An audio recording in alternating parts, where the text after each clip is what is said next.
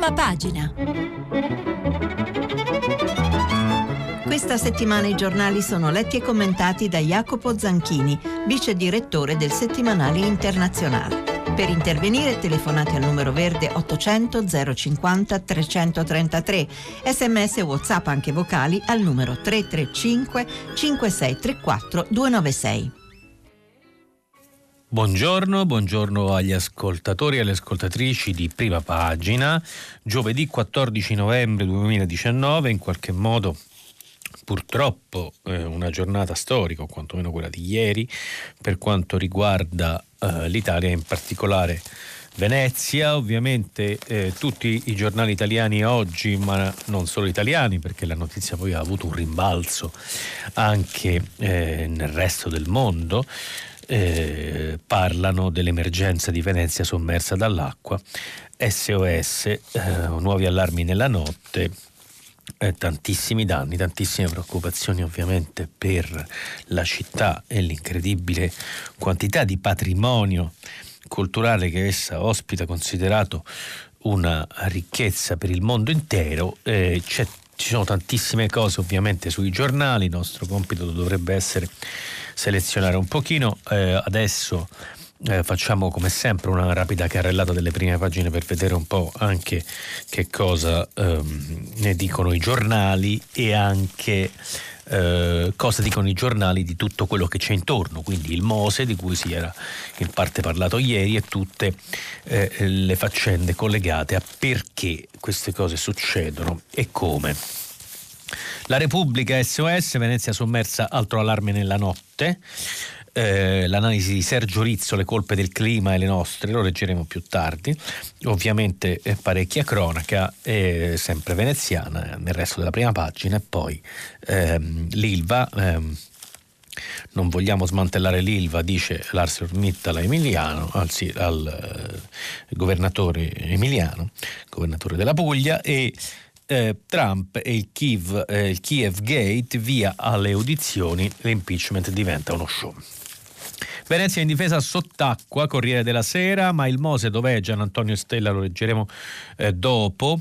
Ehm, e, e eh, sempre l'impeachment e, e l'ILVA come altre notizie di prima pagina. Ovviamente tutte le prime pagine sono arricchite da fotografie fotografie eh, tragiche degli allagamenti e dell'acqua alta. A Venezia anche la stampa Venezia sommersa dalle onde, la tragedia è chiamata Serenissima e ehm, tra gli altri richiami in prima pagina intervista Zingaretti e Gian, Antonio, Gian Enrico Rosconi invece il commento sul bisogno di un partito cattolico in Italia. Il Sole 24 ore, Venezia 7 miliardi e il Mose non c'è, quotidiano economico finanziario, quindi diciamo eh, si sofferma eh, sulla cifra. Eh, eh, sulla cifra che eh, in realtà non è che finora è costato 7 miliardi, finora è costato 5 miliardi e 3 che dovrebbero salire a più di 7 con i costi delle opere accessorie e questo Mose ancora non c'è e adesso andremo a capire eh, perché. Eh, anche ovviamente il sole tra i richiami in prima pagina c'è l'onnipresente Ilva che continua di cui si continua a discutere, il messaggero Venezia affonda, scandalo Mose, di spalla dall'acciaio alla laguna, il paese che va giù di Paolo Balduzzi, quindi diciamo un quadro dell'Italia eh, in crisi da nord a sud, da Venezia a Taranto. Eh, Trump eh, eh, anche qui richiamato, eh, e poi la polemica che ha caratterizzato questi giorni tra nord e sud, la ricchezza che emigra, la ricchezza del nord la ricchezza del sud dove vanno, crescita Roma svuotata dal monopolio di Milano. Ecco, il dibattito aperto dal, dal ministro Provenzano il ministro per il Sud eh, Provenzano continua a uh, imperversare.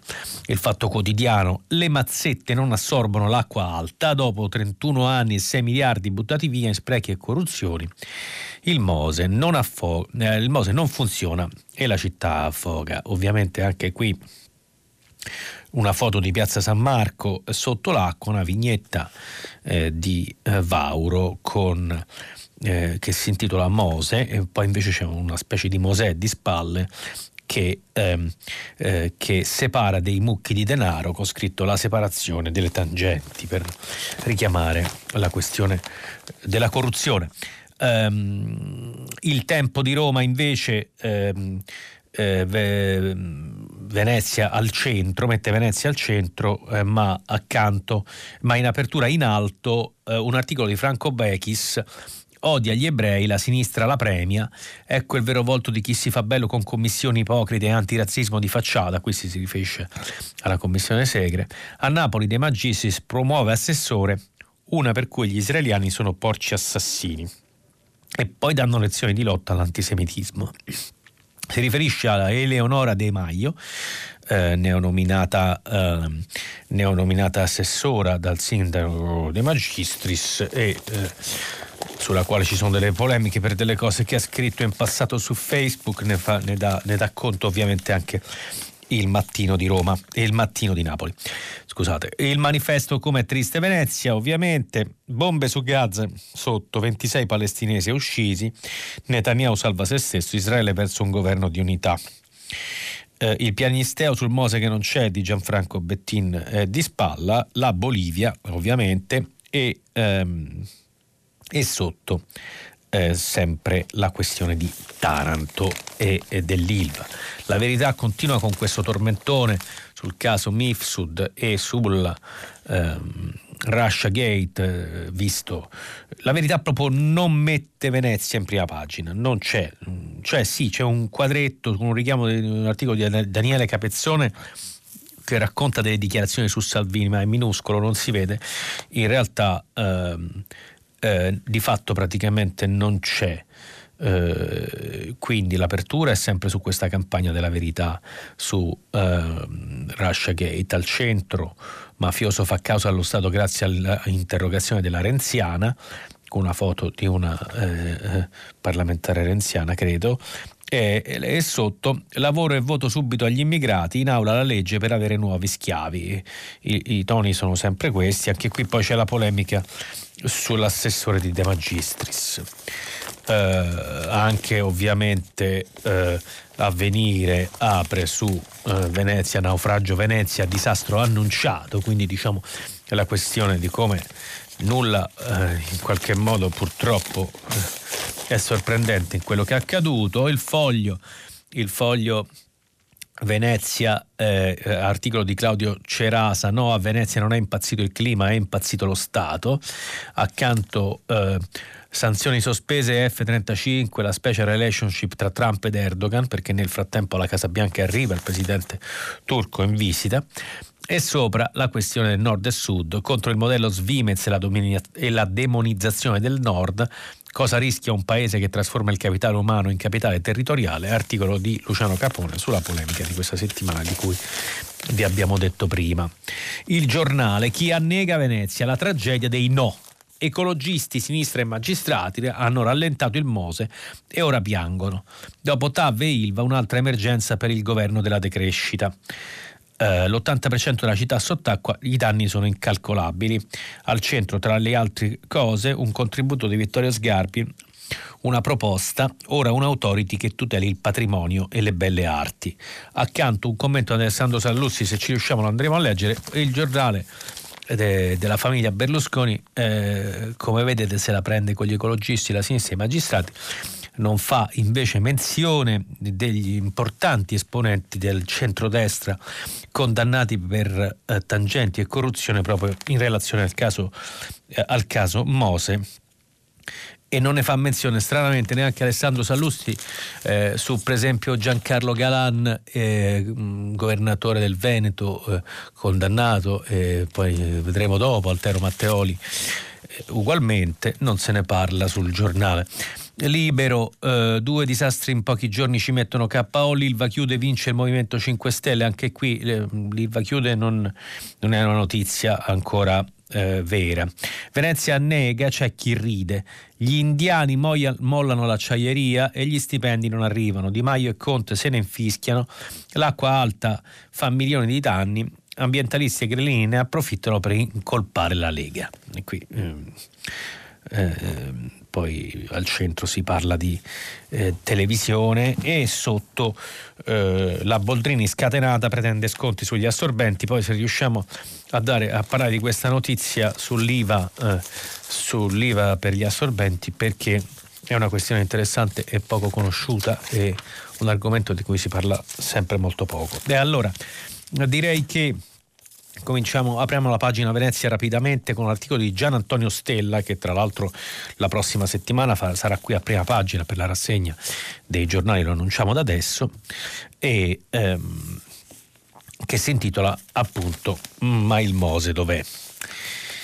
Vento e piova che il Signor la mandava, dai tre porti, da Lio, da Malamocco, l'acqua veniva drento de galoppo, la, impediva, la, impeniva i canali, la batteva in tei pali, quindi comincia con una poesia, Antonio Stella. Scusate. A vedere montare l'acqua alta, l'altra notte i veneziani hanno rivissuto i versi disperati del poeta ottocentesco Francesco Dall'Ungaro. Le sirene del primo allarme sono arrivate alle 6 del pomeriggio, 145 cm. Le seconde verso sera, 160, le terze alle 22.50. La laguna subisce gli effetti di non previste raffiche di vento da 100 km orari. Il livello potrebbe raggiungere i 190 cm alle 23.30. Arriverà in realtà a 187, solo 7 cm in meno della disastrosa Acqua Granda del 1966.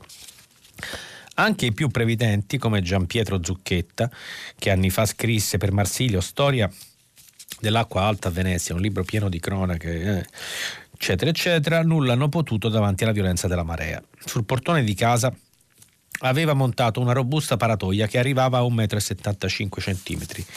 Più di così le nanotte le acque se la sono portata via e la stanza d'ingresso è finita sotto. Le fotografie pubblicate dicono tutto, gondole strappate all'ormeggio e lasciate alla corrente in mezzo alle calli e ai campielli. E poi vaporetti sollevati come barchette e sbattuti di sbieco sulle rive del Canal Grande, alberghi di lusso come il Gritti, coi divani e tavolini del Settecento galleggianti tra le stanze dorate con ritratto di un doge severo appeso alla parete. Negozi di oreficerie e suppellettili e vestiti travolti dalla marea con borse e borsette che affogano in un liquido scuro. Maschere da carnevale inzuppate e sformate, negozianti con le mani nei capelli, la cripta di San Marco invasa dalle onde e così la basilica e la piazza, coi turisti che si muovono silenziosi trascinando gli stivaloni. Qui di tanto in tanto salto perché è molto lunga. il procuratore di San Marco che dice siamo stati a un soffio dall'Apocalisse. Solo la piena del 66 fu, fu così devastante, al punto di sollevare un'indignazione mondiale contro il continuo aumentare dei giorni di acqua alta e di spingere Venezia, il Veneto e l'Italia a cercare una soluzione. Non c'è tempo da perdere, dicevano tutti. Poi le acque si ritirarono, il fango fu asciugato, le botteghe vennero riaperte, i tavolini dei bar tornarono al loro posto e coi tavolini tornò al suo posto anche il sole. I lavori urgentissimi si fecero urgenti poi necessari in tempi brevi, poi diluiti nei dibattiti. Bisogna pensarci bene. I danni gravissimi al patrimonio umano artistico-culturale non servirono neppure a rallentare la costruzione in corso del grande canale dei petroli. Che c'entrava quel canyon scavato in una laguna profonda in media 110 cm con l'acqua alta? Tre anni dopo, nel 69, Indro Montanelli si sfogava contro certe iniziative prese e tirate avanti senza che si fossero studiati gli effetti che potevano sortire sul delicato equilibrio su cui Venezia si regge. E ammoniva che a Venezia non si può procedere al buio. Uno sbaglio che a Milano può essere corretto e rimediato per Venezia può significare la morte. Ci si astenga da, quindi da imprese di cui prima non si siano studiate a puntino le conseguenze. Direi che tra l'altro il, il testo di Montanelli venne ripubblicato eh, mi pare sul giornale, poi ve lo dico con precisione. Ci pensarono per quasi vent'anni dopo eh, l'alluvione, prima di decidere. Poi scesero di aggiornare l'idea molto grandiosa che un certo Augustino Martinello aveva proposto al Doge nel 1672, e cioè di fare un muro a archi alle bocche di porto, con delle porte da alzare e abbassare per regolare le acque in caso di bisogno. Già nel 1982 c'era chi era perplesso, ma nell'85 ad Amburgo il progetto fu lanciato con turbo ottimismo. La marea sarà prevedibile con un anticipo minimo di 5 ore e le paratoie, suddivise in porte da 5 metri ciascuna, scusate, saranno innalzabili in meno di un'ora e capaci di resistere a mareggiate molto forti. Qui poi si ricostruisce la storia, Bettino Craxi che dà il via a i primi progetti, Gianni De Michelis eh, che presenta il mm, prototipo di alcune eh, delle prime paratoie e eh, andiamo avanti e finisce sempre con De Michelis che dice chiamiamo, chiamiamolo Mosè e poi da Mosè Mose. Appena nato, si legge sul Corriere di quel giorno, segnava già un record. È il prototipo forse più costoso mai costruito al mondo. Una brutta copia da 20 miliardi di lire. È un colosso alto 20 metri, lungo 32, largo 25. Pesa 110 tonnellate e vivrà circa 8 mesi, il tempo di collaudare il funzionamento della paratoia. Quell'enorme cassone piatto è, interna- è internamente vuoto, lungo 17 metri, largo 20 e spesso quasi 4, ancorata agli angoli da 4 gru. Ma i tempi? De Michelis. La scadenza resta quella del 1995. Certo, precisava, potrebbe esserci un piccolo slittamento, visto che siamo partiti con tanto ritardo, ma il processo ormai è avviato. Sono passati 34 anni, scrive Stella quasi quanto quelli trascorsi dal Mosè biblico e dal suo popolo nell'interminabile traversata del deserto. e qual è la, la situazione ora? Prendiamo dall'Anza l'ultima promessa il 12 settembre scorso. È fissata al 31 dicembre 2021 la consegna definitiva del sistema MOSE a protezione della laguna di Venezia dalle acque alte. La data è contenuta nel bilancio 2018 del Consorzio Venezia Nuova, il coscenzionario per la costruzione del Mose. Il completamento degli impianti definitivi del sistema è prevista per il 30 giugno 2020 con l'avvio dell'ultima fase di gestione sperimentale. Scusate, bevo un goccio d'acqua.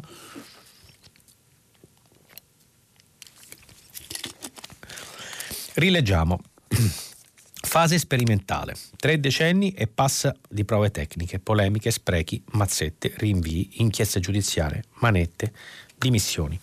Commissari e buone uscite astronomiche come quei 7 milioni di euro, 230 mila per ogni anno di lavoro, lo stipendio annuale del Presidente della Repubblica, dati come liquidazione all'ingegner Giovanni Mazzacurati, il deus ex machina del consorzio, che se l'era già affilato a vivere in California, dove poi sarebbe morto, prima ancora di sapere come sarebbe finito il processo che avrebbe potuto, avrebbe potuto condannarlo a risarcimenti milionari. 8 miliardi di euro, contando i soldi per le opere di contorno, è costato finora il Mose. Quasi il triplo dei 2 miliardi e 933 milioni euro d'oggi dell'autostrada del Sole. Prospettive? Un'ottantina di milioni l'anno per la manutenzione delle cerniere sottomarine, se andrà bene. Notizia d'agenzia del 31 ottobre. Non c'è pace per il Mose, la grande opera che dovrebbe salvaguardare la città e la laguna dalle alte maree. Il Consorzio Venezia Nuova ha reso noto oggi che è stato rinviato a un'altra data il sollevamento completo della barriera posata alla bocca di porto di Malamocco, colpa della scoperta di vibrazioni in alcuni tratti di tubazioni delle linee di scarico. Vale la pena di insistere? Questo è il nodo. La domanda che va posta è se una scelta tecnologica fatta 40 anni fa sia tuttora idonea, soprattutto alla luce dell'analisi costi-benefici. Scrivono in Corruzione e norma di legge Francesco Giavazzi e Giorgio Barbieri. Si dirà che oggi è troppo tardi, ma è una domanda che in 40 anni mai è stato consentito porre, sempre con la scusa che ormai i lavori sono quasi finiti. Manca poco, manca poco e intanto la città che fu serenissima è andata di nuovo sotto, con la paura che arrivino altri effetti di non previste raffiche di vento. Questo era appunto Gian Antonio Stella. Stella scrisse tanti anni fa con Rizzo, con Sergio Rizzo, un libro molto famoso che divenne un grande successo ed è considerato poi l'inizio di un processo eh, culturale importante. Il libro si chiamava La casta, lo ricorderete passiamo da Stella Rizzo oggi, eh, da a Repubblica, Sergio Rizzo, le colpe del clima e le nostre. Di fronte a ciò che sta accadendo a Venezia, con Venezia sommersa da quasi due metri d'acqua, nemmeno i negazionisti più accaniti possono far finta di non vedere gli effetti dei cambiamenti climatici o fare spallucce con la tranquillizzante vulgata secondo cui nel passato era già successo. Vero, l'Istituto per la protezione ambientale ricorda che 125.000 anni fa il livello dei mari risultava 7 metri più alto, mentre con l'ultima glaciazione, 20.000 anni or sono, si abbassò anche di, decine di metri. Resta il fatto che il livello del mare non ha mai subito accelerazioni così alte come quella avvenuta in questo secolo, sottolinea l'Enea. E in una recente ricerca informa che in Italia ci sono 33 aree sensibili che sulla base della loro posizione sono particolarmente vulnerabili al futuro innalzamento del livello del mare. Continua poi Rizzo.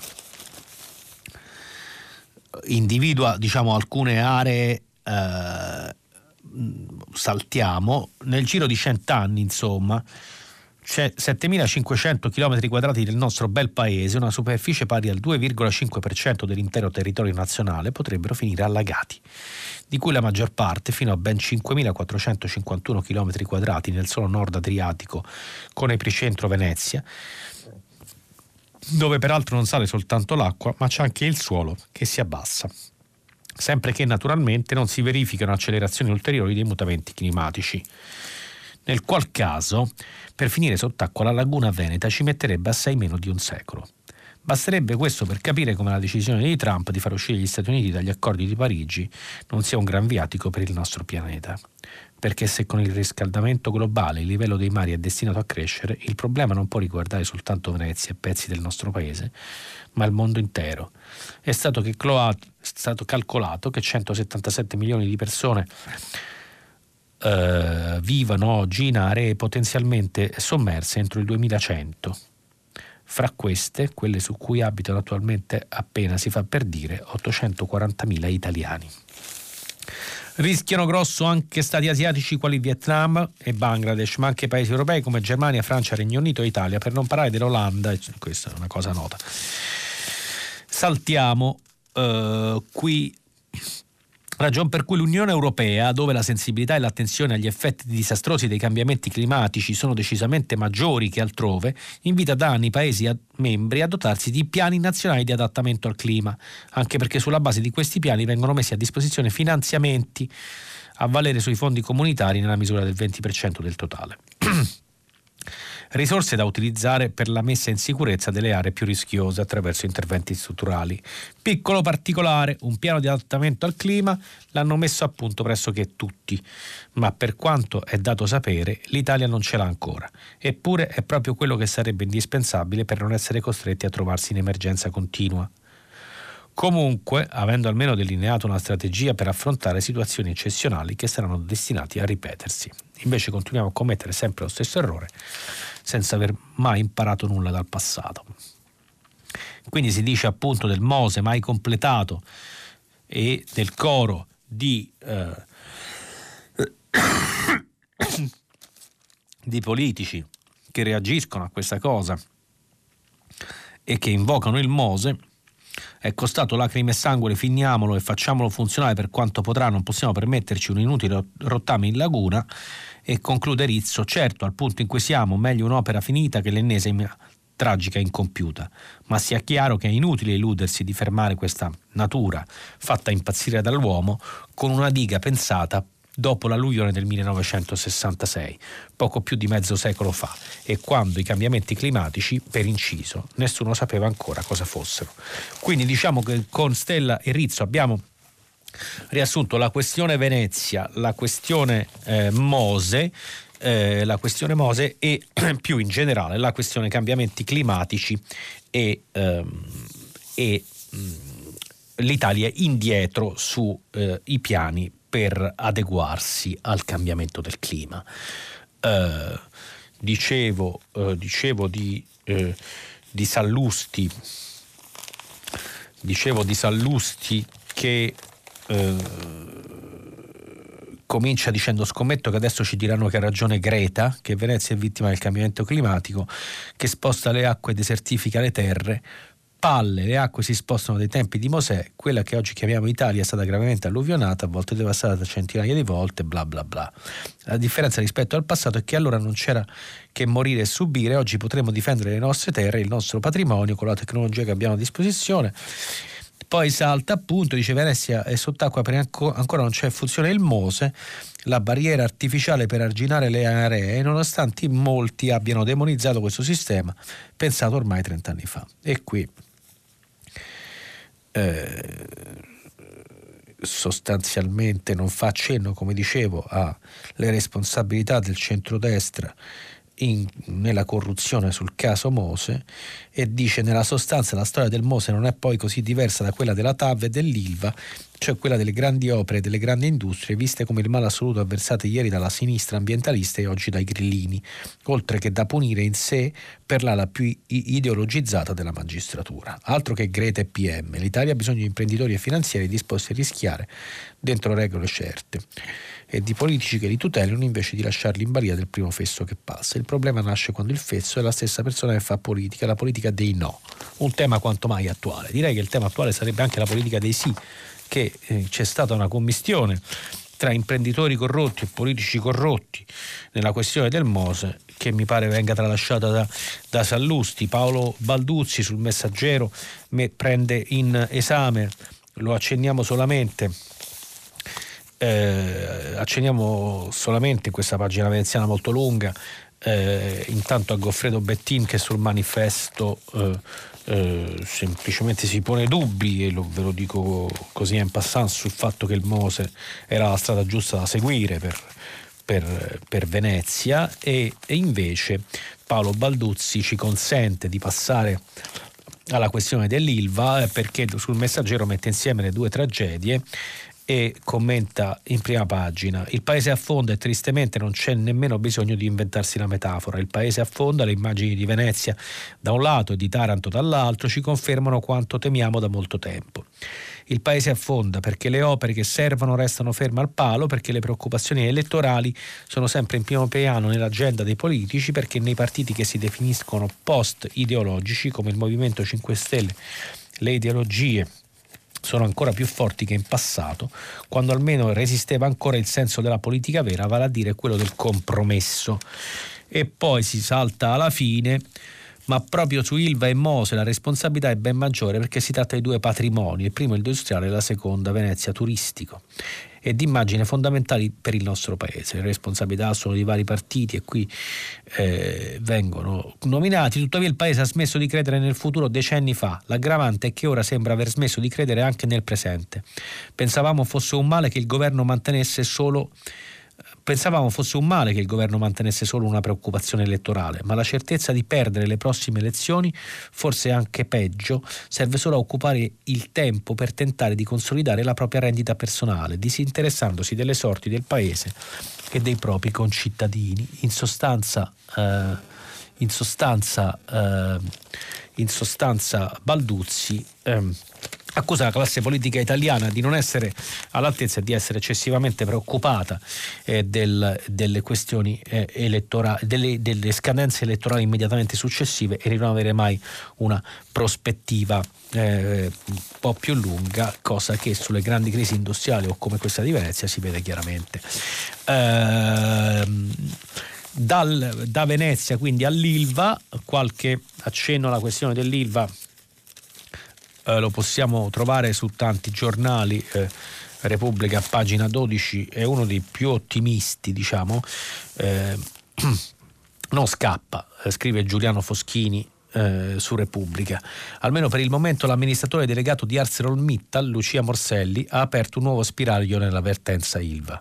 Abbiamo intenzione di continuare a gestire l'azienda nel miglior modo possibile, ha detto ieri, secondo quanto ricostruiscono i presenti in un incontro con il presidente della regione Michele Emiliano ha confermato la necessità dell'azienda di tagliare i costi, lasciando sul tavolo dunque sempre il tema dei 5.000 esuberi o comunque di un forte ridimensionamento dell'area a caldo, ma ha allontanato le paure degli operai su quanto potrebbe accadere nei prossimi giorni. Arriviamo a fine mese, aveva denunciato FIOM a Repubblica e invece continueremo a gestire almeno fino a maggio, ha detto Morselli ieri al governatore Emiliano. Maggio non è una data qualsiasi. Ieri il Tribunale di Milano ha fissato almeno tra sette mesi la discussione del ricorso d'urgenza presentato dall'azienda per la discussione del recesso contrattuale chiesto dall'azienda. È ormai chiaro che senza una decisione dei magistrati difficilmente Arcelor può lasciare lo stabilimento, né tantomeno portarlo allo spegnimento. Forse per questo ieri la D. Morselli ha rassicurato la regione, spiegando tra le altre cose che le materie prime in questi giorni non sono state scaricate non perché volevano bloccare gli impianti, ma perché era difficoltoso per ragioni climatiche. Nella stessa riunione ha garantito a Emiliano che verranno pagate le fatture in sospeso con le aziende dell'indotto, che sono 50 milioni di euro, e danno lavoro a 5-6 mila persone. Qui saltiamo proprio ieri una delle più importanti, ha annunciato 50 esuberi che probabilmente davanti alle, alle garanzie di Arcelor potrebbero rientrare. Le parole della Morselli rappresentano sicuramente un passo in avanti, ma non allontanano di molto il baratro. Arcelor ancora ieri ha chiarito di non poter sostenere l'attuale forza lavoro ed è possibile che si spinga verso lo spegnimento dell'alto forno. Una mossa estrema, non fosse altro per farlo ripartire serve quasi un anno, dicono gli esperti. Resta inoltre il grande punto interrogativo sullo scudo penale. Gli emendamenti presentati per reinserirlo sono stati cassati per motivi tecnici. Serve un decreto legge, ma per farlo è necessario trovare una quadra politica che al momento non c'è. Ieri un pezzo di deputati e senatori 5 Stelle hanno ribadito al ministro dello sviluppo economico Stefano Patuanelli che non voterebbero un provvedimento di questo genere, invece auspicato dal premier Giuseppe Conte. Il piano A, B e C è Mittal, ma non voglio pensare a uno scenario post Mittal, ha detto ieri Patuanelli confermando che il cielo sopra Taranto ieri è sembrato meno nero del solito, ma non è chiaro ancora per quanto tempo. Ecco, questo qui diciamo abbiamo definito un po' i confini della questione Ilva. Scusate, bevo un goccio d'acqua. Ma la tosse non dà tregua e mm, la questione Ilva eh, c'è, lo segnalo, anche se non possiamo leggere tutto. Oggi ci sono tantissime cose interessanti. C'è un articolo di Luigi Manconi sugli operai. Sorpresa, gli operai esistono, dove Luigi Manconi ci ricorda che è vero che il peso del lavoro salariato è andato via, riduc- via, via riducendosi dagli anni 70 a oggi e nell'ultimo decennio no, la percentuale di addetti all'industria è passata dal 29,8% della popolazione attiva all'attuale 22,6%. E tuttavia oggi gli operai in Italia sono 3 milioni e 950 mila e quelli delle costruzioni 1 milione e 300 mila. Ancora tanti e tornano a essere visibili perché i segnali di crisi fanno emergere sia gli enormi rischi di ulteriore restringimento della base produttiva e dunque gli effetti nefasti sull'occupazione, sia le profonde conseguenze sull'intera vita economica e sociale del Paese. Abbiamo letto solo un pezzetto, ma per ricordare questo articolo su gli operai che ancora esistono. Si diceva appunto, si diceva appunto eh, della crisi politica, eh, la questione eh, del Movimento 5 Stelle che si spacca su questa cosa di Taranto, i giornali sono pieni di articoli non, eh, eh che, su cui non possiamo entrare nel dettaglio ma che sostanzialmente delineano una, una un difficile passaggio per Luigi Di Maio nella leadership del Movimento 5 Stelle. Da una parte una crescente dissociazione tra il Premier Giuseppe Conte e lo stesso Di Maio, spaccature all'interno del movimento che hanno un rimbalzo sulla salute del governo. Uh, Stefano Foglia, sempre su Repubblica, dove porta il declino dei 5 Stelle, eh, dice che effettivamente i sondaggi oggi eh, sono molto negativi per il movimento, ma che sorprendentemente resiste il PD, che si colloca intorno al 20%. Il dato non è trascurabile, dice Folli, vuol dire che il PD, se gli riesce di rovesciare sull'alleato le contraddizioni, è incoraggiato a far valere la sua maggiore solidità, senza piegare le ginocchia di fronte al partner, come pure è accaduto ma significa anche che i 5 Stelle sono a un passaggio decisivo. L'idea di cambiare alleanze per governare fino al termine della legislatura si è rivelata un'illusione. Il movimento sta scomparendo nel paese come la neve al sole, al punto di rinunciare alla lista per le regionali. Questo è il fattore destabilizzante per eccellenza. Nessun governo può durare a lungo in tale squilibrio. Ecco, questo mi sembra interessante perché ci dà eh, rapidamente eh, eh, un, un, senso politico a tutti, questi, a tutti questi conflitti che appaiono conflitti tra partiti. Tra l'altro c'è anche sui giornali eh, parecchi articoli sulle tensioni tra il PD e il nuovo partito di Renzi, Italia Viva, che, per ritagliarsi un ruolo sembra eh, costantemente alla ricerca di elementi di polemica. Apriamo adesso momentaneamente, direi, eh, una uh, pagina uh, di esteri, giusto per darvi conto del fatto che è cominciato uh, il processo il, è iniziato il, il, il procedimento diciamo, eh, per l'impeachment, la messa in stato di accusa eh, eh, di Donald Trump, che ovviamente non è, questo non vuol dire che sarà messo in stato di accusa, ma è, diciamo, è formalmente iniziato un procedimento. Eh, lo, eh, lo racconta Giuseppe Sarcina sul Corriere della Sera. A Donald Trump interessavano più le indagini su Biden, sui Biden che le difficoltà dell'Ucraina alle prese con l'invasione dei russi nel Donbass. Parla l'ambasciatore William Taylor, 72 anni, veterano decorato del Vietnam, diplomatico e funzionario al servizio di cinque presidenti. Sono venuto qui per riferire i fatti, non per prendere parte per l'uno o l'altro schieramento, ha premesso ieri mattina quando si è presentato davanti alla Commissione Intelligence della Camera, insieme con George Kent, supervisore al Dipartimento di Stato per la politica nell'est europeo. È iniziata da qui la fase trasparente della procedura che mette sotto accusa il presidente.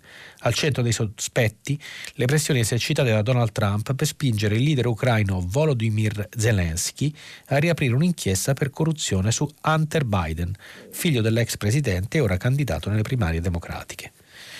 Taylor conferma in diretta televisiva ciò che aveva già riferito alla Commissione in una seduta a porte chiuse. L'ambasciatore USA presso la UE, Gordon Sondland, mi disse che Trump voleva bloccare gli aiuti militari già promessi agli ucraini per far leva su Zelensky. Nel corso della lunga giornata vengono fuori tanti nomi. Due vanno cerchiati di rosso, Rudy Giuliani, avvocato personale di Trump, artefice della politica estera informale e parallela in Ucraina, alla ricerca di materiale compromettente su Biden. L'altro è John Bolton, ex consigliere per la sicurezza nazionale, che più volte aveva messo sull'avviso Trump le manovre di Giuliani sono un disastro. Taylor venne a sapere verso la fine di agosto da, Sun, da Sondland che il pacchetto di aiuti militari e anche la promessa di una visita di Zelensky alla Casa Bianca erano bloccati. Motivo? Mi era chiaro che le due cose dipendessero dai progressi nelle indagini su Burisma, cioè la società ucraina del gas nel cui board sedeva appunto Hunter Biden, figlio dell'ex presidente. Una follia, senza i nostri rinforzi molti ucraini rischiavano di morire nel Donbass occupato dai russi, ha concluso Taylor. Per lunghi tratti ieri la reazione dei repubblicani si è allineata su quella dettata da Trump, anche ieri con un tweet tutto falso, una caccia alle streghe e così i repubblicani si sono schierati contro la stampa corrotta, i democratici qui salto naturalmente. Molto più interessante invece è la strategia seguita da Steve Castor, l'inquirente incaricato dai repubblicani di condurre il controinterrogatorio di Taylor e Kent. Ha rivolto ai due diplomatici una domanda che in realtà chiama in causa direttamente l'operato di Joe Biden all'epoca in cui era il numero due di Barack Obama alla Casa Bianca. Che cosa ci faceva Hunter Biden nel consiglio di amministrazione della società ucraina Burisma, pagato con 50.000 dollari al mese, visto che non aveva alcuna competenza, alcuna referenza particolare se non quella di essere il figlio dell'allora vicepresidente? Castro ha poi descritto il quadro di corruzione sistematica nell'Ucraina degli oligarchi e la sua tesi è Zelensky è stato eletto su una piattaforma di anticorruzione, avrebbe comunque riaperto l'inchiesta anche su Burisma e su Hunter Biden. È un'argomentazione che punta a smontare la tesi del quid pro quo, cioè il ricatto di Trump al governo di Kiev. I democratici però rispondono che il presidente americano non sosteneva lo sforzo di Zelensky contro la corruzione in generale, gli importava solo di Biden, possibile avversario nelle elezioni del 2020. Ecco, da questo pezzo di Giuseppe Sarcina eh, sul Corriere abbiamo visto questo inizio di queste pubbliche udienze, le audizioni aperte sulla questione se Trump ricattò l'Ucraina per colpire un avversario politico. È chiaro che eh, non ne esce certamente bene Trump, ma questa cosa avrà un effetto probabilmente anche sulla campagna elettorale di, eh, di Biden. Eh, eh per quanto riguarda gli altri temi di politica estera abbiamo visto rapidamente eh, eh, abbiamo visto ieri in maniera abbastanza approfondita, abbastanza approfondita la Bolivia di cui si era occupato in rassegna Radio Tremondo eh, che si è occupato anche dell'impeachment eh, di Hong Kong e delle manifestazioni in Libano. Eh, eh, abbiamo detto prima eh, questo, eh, del bilancio tragico di morti palestinesi eh, nell'offensiva israeliana a Gaza. E ecco che le, le, le, questioni le abbiamo in gran parte affrontate ieri. Uh, se mi consentite, rimarrei in Italia e per questa questione del, dell'IVA, dell'IVA, sugli assorbenti, che sembra una cosa, uh, una cosa diciamo così, trascurabile, ma che ha a fare probabilmente con il maschilismo e il ruolo delle donne nel nostro paese. L'IVA degli assorbenti resta al 22%, bocciato l'emendamento Boldrini. Su Repubblica, pagina 14. L'ex presidente della Camera, prima firmataria della proposta bipartisan per ridurre l'imposta al 10%. Ora, il commento di Luisa Grion, se il ciclo diventa un lusso. L'IVA sugli assorbenti è un tabù, come quello sulle mestruazioni. Solo che il secondo sta accadendo e il primo no. Negli spot pubblicitari, infatti, il ciclo è diventato una cosa normale. Sono sparite le donne che in quei giorni dovevano come minimo lanciarsi con il paracadute e al loro posto è comparso un semplice gel rosso che dimostra la capacità assorbente del prodotto. Rosso come il sangue umano, prima si azzardava al massimo un gel verde o blu, tipo il sangue degli alieni. Il fisco invece si ostina, e questa è la cosa importante, il fisco invece si ostina a considerare il ciclo un evento straordinario, imponendo sugli assorbenti un IVA del 22%, l'aliquota riservata ai beni di lusso. I tentativi per abbassarla sono ormai molteplici, finora tutti falliti. Eppure il ciclo interessa tutte le donne. L'altra metà abbondante del cielo, scrive Luisa Grion. Più o meno per 40 anni della loro vita. Impossibile negare l'evidenza dell'assorbente come bene necessario. Le donne non possono farne a meno di acquistarne, nell'intero periodo fertile, 12.000 pezzi circa. Difficile spiegare che il fisco considera più equa un'IVA al 10% sulla birra, eppure la lobby dell'assorbente, al contrario, per esempio, di quella della plastica, ancora non si vede. Chissà se le donne se ne ricorderanno alla prossima tornata elettorale. Ecco, quindi diciamo, questo era, questo era eh, un argomento eh, che qualcuno può considerare forse una giornata di oggi eccessivamente leggero, ma ci sembrava importante eh, soprattutto eh, sottolinearlo appunto per questo ruolo delle donne ed eventualmente anche per eh, il peso e, e, e la, la, possibilità delle donne di spostare equilibri politici nel paese anche in relazione a queste questioni. Eh, direi che la rassegna di oggi eh, finisce qui, vi aspetto dopo la pubblicità per il filo diretto eh, con gli ascoltatori, grazie mille, a più tardi. Jacopo Zanchini, vice direttore del settimanale internazionale, ha terminato la lettura dei giornali di oggi. Per intervenire chiamate il numero verde 800 050 333. Sms WhatsApp anche vocali al numero 335 56 34 296. Si apre adesso il filo diretto di prima pagina. Per intervenire e porre domande a Jacopo Zanchini, vice direttore del settimanale internazionale, chiamate il numero verde 800 050 333. Sms e WhatsApp anche vocali al numero 335 5634 296. La trasmissione si può ascoltare, riascoltare e scaricare in podcast sul sito di Radio 3 e sull'applicazione Rai Play Radio.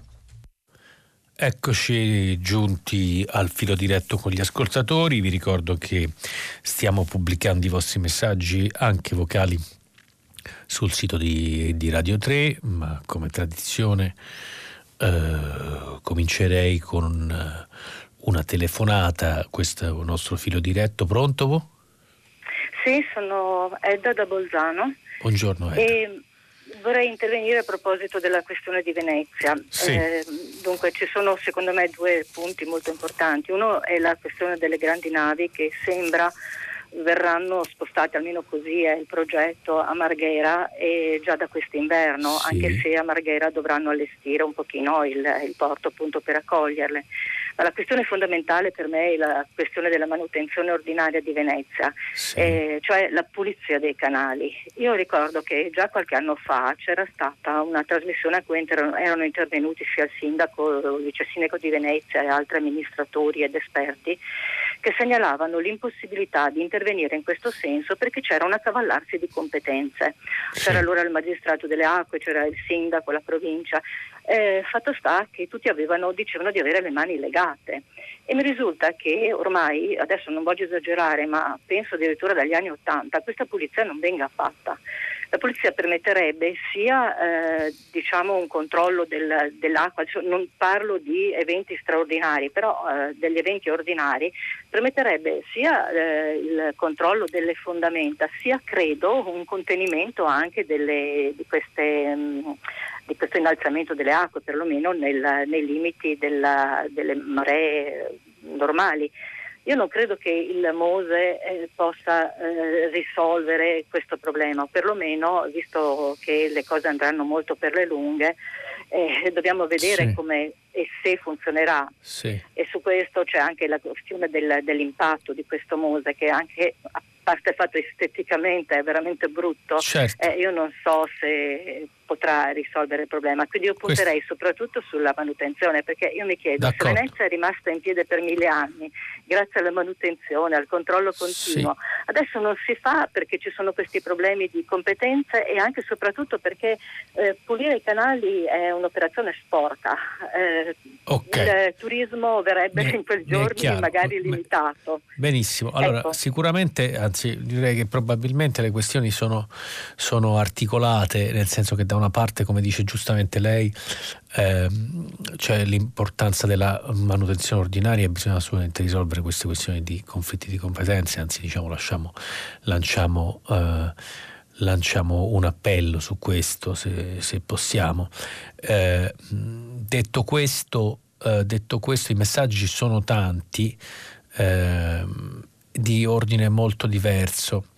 Eh, comunque in ogni caso il legame eh, eh, tra l'innalzamento, cioè effettivamente questo è un evento straordinario e non possiamo ovviamente misurare quanto questo abbia a che fare con il cambiamento climatico, eccetera, eccetera. Resta il fatto che il cambiamento climatico favorisce gli eventi estremi e come tale quindi eh, in situazioni estremamente delicate come quelle di, di Venezia non può che ehm, come dire, moltiplicare gli eventi estremi di questo tipo. In più, come dice, sottolineava la, la, signora prima, non si fa neanche l'ordinaria amministrazione. In più c'è questa questione del Mose che, eh, che ehm, eh, è, è, al centro di una vicenda che ormai diciamo eh, dura eh, dagli anni Ottanta in qualche modo, ma sicuramente dal 2003 e eh, che eh, sul quale si è effettivamente scatenato una serie di episodi di corruzione gravissimi che, come dicevo, hanno coinvolto molti imprenditori, ma anche politici, in particolare eh, del mondo berlusconiano e, e, in particolare Giancarlo Galan, governatore del Veneto, e Altero Mattelori, ex ministro dell'ambiente e poi delle infrastrutture e dei trasporti, che poi è stato condannato per la verità solo in primo grado perché poi è deceduto e ehm, è pendente addirittura un, un, un, insolito ricorso post mortem della famiglia su questa vicenda. Il Consorzio Venezia Nuova che doveva gestire il MOSE è stato commissariato, quindi diciamo è una vicenda che in questo senso, eh, in questo senso eh, è gravissima e su, su, su, più che sul funzionamento eventuale del MOSE un domani, che resta chiaramente un interrogativo è il momento di interrogarci proprio su eh, come mai un, un'emergenza così clamorosa sia stata trattata in questa maniera, quale classe politica ha prodotto eh, questo sfascio attuale e come, e come si, ci si potrebbe attrezzare domani eh, per evitare eh, tragedie di questo genere. Andiamo avanti con un'altra telefonata, buongiorno. Buongiorno a lei e a tutti gli ascoltatori di prima pagina.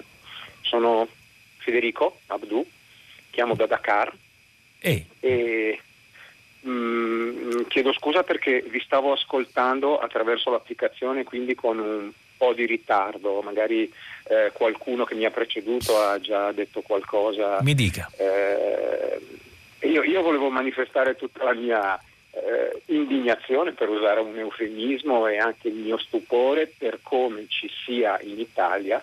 Io me ne sono un po' scappato dall'Italia, non è che sia razzista, però mi sembra ogni tanto veramente di far parte, parte di un popolo di coglioni, scusate il francesismo, eh, come si possa approfittare di un'occasione come quella di quanto sta succedendo a Venezia per eh, attaccare eh, la povera Greta, per esempio. Cioè c'è una parte di italiani che sono convinti che questi problemi, sì, come quelli di Venezia, vadano risolti con queste grandi opere. Eh, io voglio ricordare che il Mose eh, aveva ricevuto una valutazione di impatto ambientale negativa alla fine sì. degli anni 90 e nonostante ciò alcuni governi che si sono succeduti nel tempo, Amato e Prodi se non mi ricordo male, hanno forzato la mano in nome di, di, di, questo, di questo, mito che abbiamo in Italia per le... Per le la grande opera che tutto risolve. Ecco, la grande opera che tutto risolve, quando forse invece l'umile lavoro eh, di manutenzione certo. quotidiana, quella certo. che si potrebbe fare uh, guardi, per non farle franare. Certo. La questione... Diciamo, eh, la questione è, è eh, come dire, ambivalente. Da una parte noi possiamo considerare eh, che eh, eh, è difficile oggi valutare quale sarebbe stato l'impatto di un Mose fatto nei tempi giusti, senza la corruzione, senza l'assegnazione eh, di appalti, senza gara, senza le tangenti. Questo è difficile oggi. Se, se, se, avesse funzionato il Mose, se fosse stato in funzione, avrebbe questa barriera, che è una barriera estremamente complicata, sono 78 paratiglie, che sono dei cassoni metallici larghi tra 18 e 29 metri attaccati a enormi blocchi di cemento che si dovrebbero alzare per fermare la marea. Questi avrebbero effettivamente funzionato in un caso del genere? È probabile eh, eh, di sì, ma non si sa. Sicuramente però tutte le vicende degli ultimi anni non possono essere cancellate. E, eh, e, e quando lei dice io non capisco perché poi eh, eh, lei fugge a Dakar, giustamente, dico giustamente nel senso che immagino sia un posto bello interessante, e non capisco perché se la prendano con Greta. E, e se la prendono con Greta perché è un simbolo. I simboli sono spesso eh, fastidiosi, particolarmente se sono di sesso femminile femminile, particolarmente se sono, se sono giovani, quindi molto spesso si tende a considerare ehm, un bersaglio facile questo tipo di simboli perché ci aiutano a ragionare sulle cause delle cose, un bersaglio polemico facile, ma insomma questa cosa mi pare che lasci un po' il tempo che trova. Eh, da segnalare direi vari messaggi su questa questione degli assorbenti. Buongiorno, quella degli assorbenti è un falso problema, scrive Maria Teresa da Gorizia. Eh, c'è una scelta notevole, alcune marche costano 0,60 eh, centesimi, basta non comprare l'assorbente firmato. Eh, eh, quanto all'IVA sugli assorbenti, scrive Marica, ci sono ormai varie e molte alternative molto più ecologiche e salutari per le donne e l'ambiente che non vengono proposte. Va bene, questo, questo ehm, lo segnaliamo. Eh, una critica, le critiche vanno sempre lette, è meglio ignorare l'articolo sulla verità in merito al, al Miss Food per parlare di Trump, scrive Elena. Eh, cara Elena, veramente la questione di Trump è un po' al centro della questione anche di Miss Food. La verità fa una sua campagna tutti i giorni, è chiaro che non si può leggere un articolo su questo tutti i giorni. Eh, comunque le questioni sono collegate, semmai ci torneremo nei prossimi giorni. Eh, dunque, eh, quando, è questo, dice, quando i giornali parleranno delle responsabilità del centro-destra in quello che sta succedendo a Venezia, direi che effettivamente un po' ne abbiamo parlato. Uh, qui un messaggio, parlavamo ieri dell'antisemitismo, qui un messaggio scrive ma i padroni sionisti d'Italia, soprattutto dei media, ci permetteranno mai di sapere quanti miliardi ci costano le spese belliche, ci ridurranno a mangiare le ali degli F-35? Eh, l'idea è che eh, siano, l'Italia sia governata dai, dai padroni sionisti e anche e soprattutto i media lo siano è abbastanza preoccupante rispetto al clima di cui parlavamo ieri. Passiamo a un'altra telefonata. Pronto, buongiorno. Buongiorno, sono Giusi da Biella. Volevo ricordare che anche la carta igienica è tassata al 22%. Sì, me lo dicono, sì. La, la, la, quella del discount, eh, non eh, prodotti di lusso firmati, certo. colorati, profumati. E un'altra cosa che avevo già segnalato anni fa, l'acqua potabile in bolletta è tassata al 10%. Sì. Cioè sono tutti beni di prima necessità. Assolutamente. L'acqua igienica usiamo tutti, l'acqua portabile del rubinetto pure. Certo. Mi sembra assolutamente assurdo. Sono d'accordo con lei Giussi e penso che eh, molto spesso, eh, soprattutto oggi si parlava di politica di corto respiro e di incapacità delle classi dirigenti italiane di occuparsi di cose che non siano semplicemente le, le, le immediate scadenze elettorali successive.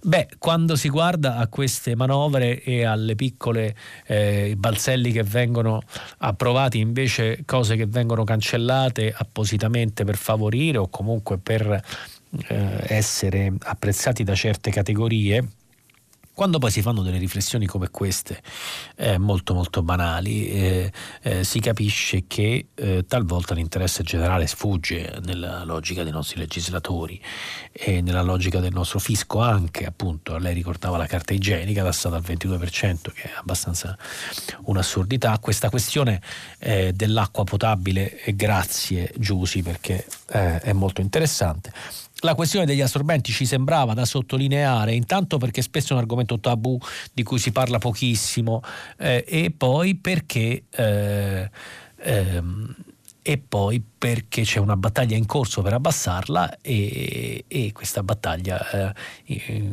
è stata a quanto pare messa tra parentesi. Ehm, nel corso del dibattito sull'ultima manovra e siccome riguarda le donne in un momento in cui c'è un grande dibattito giustamente sui diritti e il ruolo delle donne nella società ci sembrava giusto sottolinearlo. Uh, dunque, naturalmente i messaggi su Venezia sono tantissimi.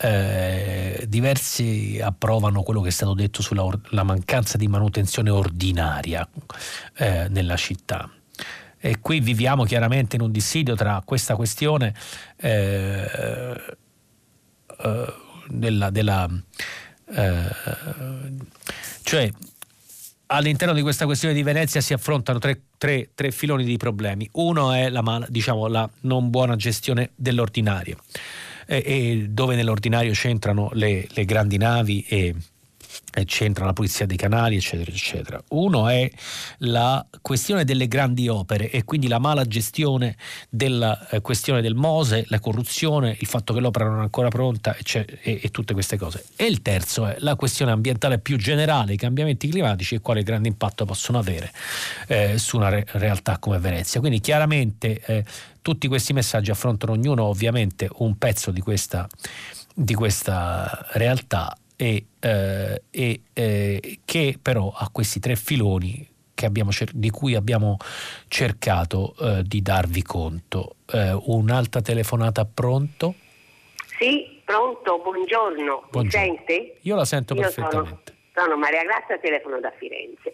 Io volevo semplicemente ricordare che ieri, 13 novembre, è l'anniversario della strage di Parigi, della strage dei Bataclan e di altri posti e sinceramente io non ho sentito da nessuna parte. La storia ieri sera ci ha fatto un piccolo ricordo di questa cosa. Sì. Ecco, volevo sapere come mai non è, è stata una cosa grave, cioè lei, più di 130 morti. Lei, ecco. Lei ha, e... ha, perfettamente ragione e tra l'altro eh, devo dire anche, eh, devo fare anche un po' di eh, di autocritica su questo, nel senso che ieri ero pronto a, eh, eh, arrivando qui al mattino, eh, eh, ero pronto a trovare, sapendo che era il 13 novembre, ehm, a trovare degli articoli sul eh, quarto anniversario della, della, strage e degli attacchi del 2015 eh, al Bataclan e eh, effettivamente nella lettura non ho trovato nulla e poi mh, mm, come dire ho dimenticato io anche personalmente di ricordare questa cosa.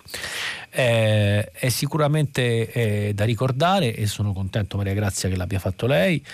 Eh, fu una cosa sconvolgente, seguì poi eh, sconvolgente con, con, tantissime vittime in tantissimi posti di Parigi che ha cambiato eh, l'immagine della città e l'ha sottoposta a una prova eh, terrificante che ancora in parte non è superata, poi seguì l'attentato di Nizza eh, pochi mesi dopo, il 14 luglio, ehm, e, eh, e, naturalmente le ferite del terrorismo in Europa, eh, in paesi come la Francia, ma anche la Spagna, eh, sono ancora, sono, ancora, molto vive e lo vediamo anche rispetto a problemi eh, dell'attualità internazionale come per esempio il ritorno dei jihadisti eh, dal, eh, dai territori controllati dallo Stato islamico, eccetera. In questi casi, appunto, l'atteggiamento della Francia è molto, è molto duro e questo viene anche, eh, viene anche da questo tipo di, eh, di, questo tipo di esperienze. Uh, il giornalista scrive un messaggio: Non pensa che se Israele rispettasse le oltre 50 risoluzioni che l'Organizzazione delle Nazioni Unite ha imposto a quel paese sarebbe un ottimo primo passo verso la pace? Sì, lo penso. E il clima però non è buono per, per, per questa uh, questione, le, le, tutte le speranze di pace sono piuttosto tra parentesi come vediamo con la tragedia di Gaza di questi giorni. Israele è un governo sempre più a destra, Netanyahu eh, ha portato la politica sempre più a destra e, e ehm, ha spostato l'asse del paese sempre più a destra in questi anni. La soluzione mh, due popoli, due stati sembra eh, allontanarsi ogni giorno e l'esito delle ultime elezioni è ancora incerto e eh, dalla, dalla, dalla, da, dal governo che, che si formerà eh, dipendono chiaramente alcune variabili e dopodiché eh, in linea generale effettivamente non sembra esserci molta eh, non sembra esserci alcuna volontà da parte del governo israeliano, della classe dirigente israeliana e, e, e, anche in parte degli, da parte degli elettori israeliani eh, eh, nel corso una volontà di rilanciare un qualche dialogo. Si nega sempre che ci sia una, una, controparte, ogni volta la controparte non va bene, ogni volta la controparte non è adeguata, e però intanto gli insediamenti aumentano di intensità in Cisgiordania e le, sempre più persone vi si trasferiscono e questo renderà, sta rendendo e in parte ha già reso eh, una soluzione territoriale eh, equa impossibile e quindi non, non, non, si capisce quale sia diciamo, eh, a quale speranza ci si potrebbe attaccare per una risoluzione eh, equa del conflitto. Sentiamo un'altra telefonata, pronto? Pronto, buongiorno, sono Domenico da Genova. Buongiorno Domenico. Sì, io volevo intervenire perché eh, si parla di Mose, si fanno tutta una serie di discorsi strani, no? dove poi non si capisce bene qual è eh, lo scopo di questo oggetto. Allora, il Mose dovrebbe essere una diga mobile. Vorrei ricordare che in Olanda sì. sono le dighe fisse con le pompe che tengono asciutta l'Olanda da, so, da 200-300 sì. anni sì. 300 magari no, ma 200 sicuramente dall'acqua del mare. Cioè l'Olanda è sotto il livello del mare, vorrei ricordare a tutti gli italiani, cioè quello che va a Amsterdam con la famiglia è sotto il livello del mare.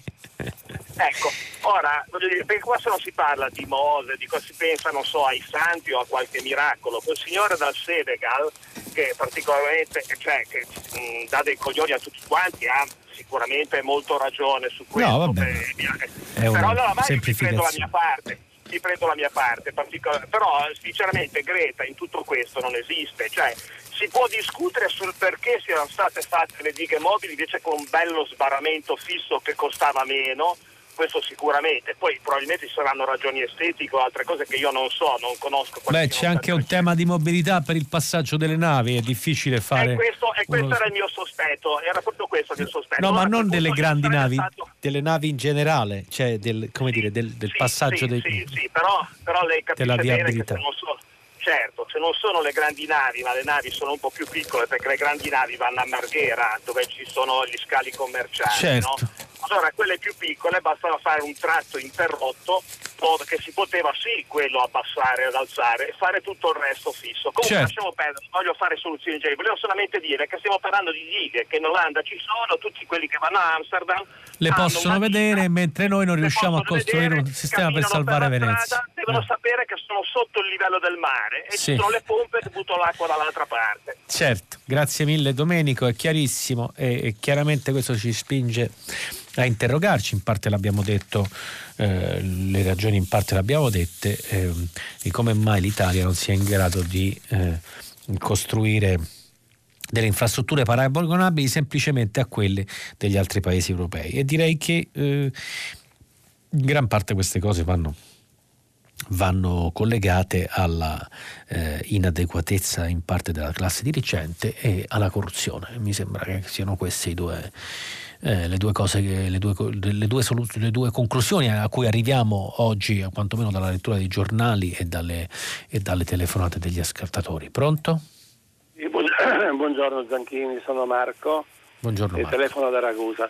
E, senta, io qualche- un po' di anni fa eh, ho vissuto e ho lavorato a Venezia Sì, eh, per parecchio tempo e mi ricordo che quando andando in giro a piedi, come si deve fare per forza a Venezia, vedevo spesso questi lavori di, di manutenzione ai canali, praticamente venivano chiusi i canali con delle, con delle paratie, svuotati dall'acqua con delle idrovore e poi tutto il fango che si era depositato e che aveva rialzato il, certo. il fondo del canale e veniva tolto, naturalmente Sì. così riportavano il, il livello a quello normale. Certo. Questo questi fanghi accumulandosi portavano su anche il livello dell'acqua, Certo, del questo sì è stato... Questo non è stato fatto più e, e perché questo? Perché tutti i fondi che venivano investiti per queste manutenzioni sono stati dirottati, come ha detto Cacciari in un'intervista, al, al Mose, perché il Mose doveva risolvere il suo problema in maniera Certo. definitiva. eccetera. Certo. Non, l'ha, non l'ha fatto, ma nel frattempo, intanto che si lavorava, bisognava continuare a mantenere, a mantenere la, la- la città come è sempre stato fatto in 2000 anni. In 2000 anni. La città è rimasta così com'è Certo. fino ad oggi Infatti, per questo motivo. C'è un'altra Eh, ascoltatrice che scrive appunto, Cristiana Eh. Moldi da Ravenna, a Venezia i canali non vengono ripuliti dagli anni 60, ora forse questo è esagerato, però si possono vedere vicino alla Fenice numerose strutture atte ad alloggiare le paratie per bloccare l'acqua e pulire i canali, non viene fatto.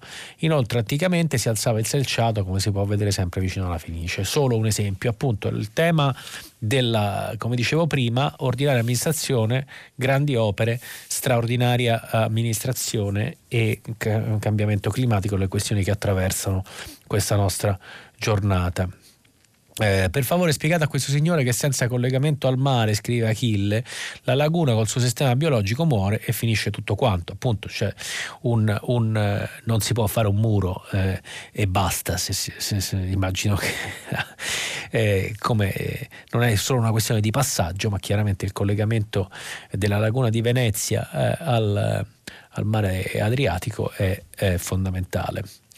Criticata, criticare la tassa sull'acqua è demagogico, viene spesso sprecata o usata per irrigare il prato di casa anche eccessivamente, dice un ascoltatore. Eh, eh, può darsi, eh, certo che non si può, eh, se mi consentite la battuta, buttare via il bambino con l'acqua sporca, e se c'è un tema di eccesso di tassazione dell'acqua, poi ci può essere un controllo eh, sugli sprechi o comunque ci possono essere delle forme eh, per evitare gli sprechi che sono tantissimi anche nella rete sappiamo che tantissima acqua viene sprecata semplicemente perché le reti idriche italiane non funzionano bene a proposito di grandi opere, di piccole opere e di manutenzione. Pronto?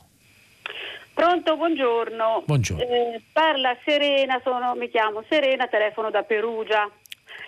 Eh, io eh, vorrei, mi sto ponendo una domanda e vorrei avere da lei una qualche ipotesi di risposta. Io Spero di ascolto poterla aiutare. Ascolto molto attentamente durante la giornata diversi eh, GR e diversi telegiornali. Sì. Mi è sfuggito, forse mi è sfuggito in questi giorni, eh, una presa di posizione da parte dell'Unione Europea sui golpe in, Venezu- in, in Bolivia.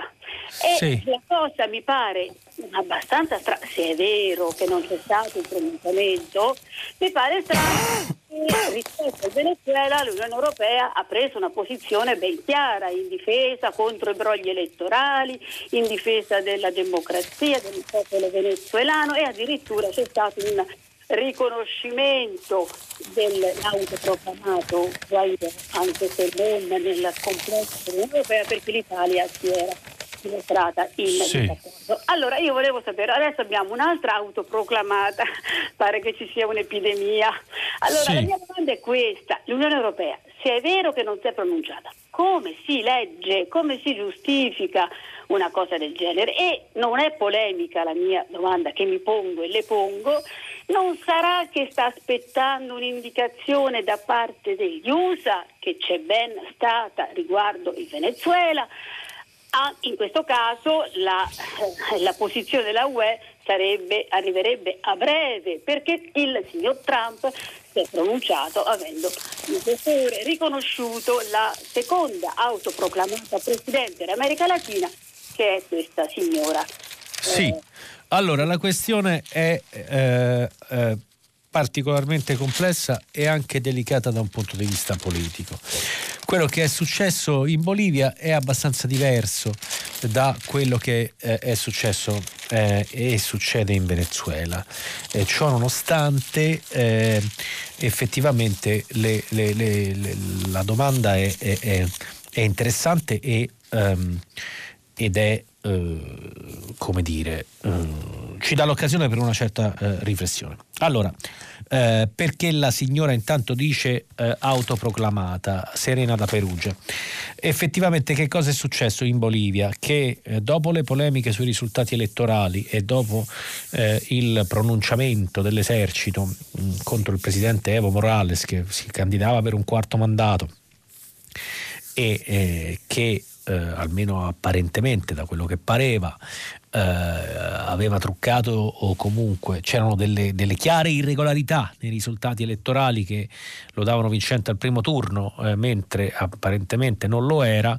Eh, questo ha scatenato una crisi politica eh, eh, grave in Bolivia, dove Evo Morales è presidente dal 2006, mi pare. Ehm, e, ehm, che succede? Che Morales, eh, che Morales, adesso è riparato in Messico perché eh, l'esercito gli ha chiesto di dimettersi e si è aperta una grave crisi costituzionale. Con lui si sono dimessi pure tutti i suoi, quindi il vicepresidente il Presidente del Senato, eccetera, eccetera. Quindi eh, si, ci si è ritrovati alla fine con, con la Vicepresidente del Senato, eh, Janine Agnez, che è, è in, dire, in via gerarchica eh, si è eh, proclamata eh, uh, Presidente della Repubblica, perché quando non c'è il Presidente dovrebbe essere il Vicepresidente, si sono dimessi il Vicepresidente e il Presidente del Senato, ecco che la seconda Vicepresidente del Senato, l'unica nella linea gerarchica appartenente all'opposizione, eh, si è proclamata momentaneamente eh, Presidente della Bolivia, non avendo però in Parlamento i numeri eh, per farlo in qualche modo, perché poi naturalmente le forze fedeli al Presidente Morales non hanno votato questa cosa. Quindi diciamo c'è um, eh, è, beh, presidente ovviamente a interim, ci sono quindi molti dubbi sulla legittimità del suo incarico, non è mai stato una leader di primo piano, ha una certa esperienza politica, ma comunque è l'ennesima forzatura, una serie di forzature che eh, eh, una serie di forzature eh, nella situazione boliviana che sono state diciamo sicuramente eh, commesse eh, da varie parti. Sicuramente Morales ha, forza, ha, forzato la Costituzione per candidarsi per un quarto mandato, sicuramente qualcosa è stato fatto di irregolare sui risultati elettorali. Sicuramente è molto grave dall'altro canto che sia l'esercito a essere a questo punto un, un arbitro della, della, faccenda e a proclamare eh, e a invitare mm, il Presidente alle dimissioni. Sicuramente all'interno dell'opposizione boliviana ci sono delle forze estremiste, radicali, cristiano-integraliste che si muovono alla ricerca di nuova visibilità e nuovo potere. Sicuramente l'amministrazione Trump gioca un ruolo in questo caso e lo ha giocato, lo ha giocato eh, in Venezuela anche. E lo, gioca, e lo, gioca, in Bolivia e soprattutto giocano anche i paesi vicini. Chiaramente il Brasile di Bolsonaro è un forte sostenitore di questo passaggio boliviano. Quindi ci sono delle dinamiche internazionali, ci sono delle dinamiche regionali. Che succede? L'Unione Europea non prende posizione, non prende posizione perché la situazione è estremamente delicata, è ancora in fieri e probabilmente non ha ancora una linea unitaria su questa cosa e non si sa bene come come schierarsi, almeno da quello che so, non ha preso posizione. La, la, la, questione è che probabilmente l'unico modo di uscire da questa impasse è fare e riorganizzare eh, al più presto delle nuove elezioni politiche, nelle quali però chiaramente Evo Morales difficilmente potrà candidarsi. Questo potrebbe rischiare di portare il paese al caos, un caos che, eh, un caos che eh, potrebbe degenerare rapidamente. Eh, dunque, eh, pronto? Eh, sì, buongiorno. Uh, io ho mandato un messaggio a proposito dell'articolo di Sarcina di Sarcina, eh, sul sì. caso Trump-Ucraina, cioè mi chiamo Elena. Su Sì. Trump-Ucraina. Sì. Praticamente ho seguito un po' in internet le dichiarazioni dell'inchiesta e soprattutto mi ha colpito, vabbè tutti parlavano sempre male della Russia come al solito, però eh, soprattutto mi ha colpi- mi ha il Pompeo aveva detto, praticamente cito testualmente, che eh, Ucraina è troppo importante, è stato lo sbaglio del Trump perché Ucra- non dargli i soldi eh, per gli aiuti militari all'Ucraina perché Ucraina è troppo importante per gli Stati Uniti nella lotta contro la Russia. Sì. Per cui, eh, per cui, eh, ormai è chiaro che la presenza degli Stati Uniti in Ucraina è confermata, non andranno mai via, continueranno a dare aiuti militari, soldi per comprare le armi, Sì. per uccidere chi? I civili, perché dalle 14, ormai siamo a 14.000 vittime, di cui 13.000 sono i civili, tra cui soprattutto donne e bambini, perché ucraini, l'esercito ucraino bombarda soprattutto le case e le strutture civili. Guardi. Adesso all'ultimo, ho quasi Sì. finito, all'ultimo, all'ultimo accordo di cessato il fuoco Sì. I, eh, i eh, eh, do- donbassiani, non so, le- I separatisti. le- diciamo, del Donbass si sono ritirati, ucraini continuano a bombardare. Guardi, la questione dell'Ucraina è molto difficile e complessa, però eh, la sua mi pare una, una visione, diciamo così, eh, che io condivido molto parzialmente. La, eh, la- la rivolta dei separatisti ucraini è stata gestita eh, sostanzialmente da Mosca contro l'Ucraina e Mosca ha mirato praticamente ad amputare il territorio ucraino di alcuni territori, in alcuni casi c'è riuscita, come nel caso della Crimea. Eh, nel caso della rivolta dei separatisti filorussi dalla parte orientale dell'Ucraina, i russi sono intervenuti eh, con esperti militari, materiale militare, armamenti e qualche volta direttamente anche con le truppe.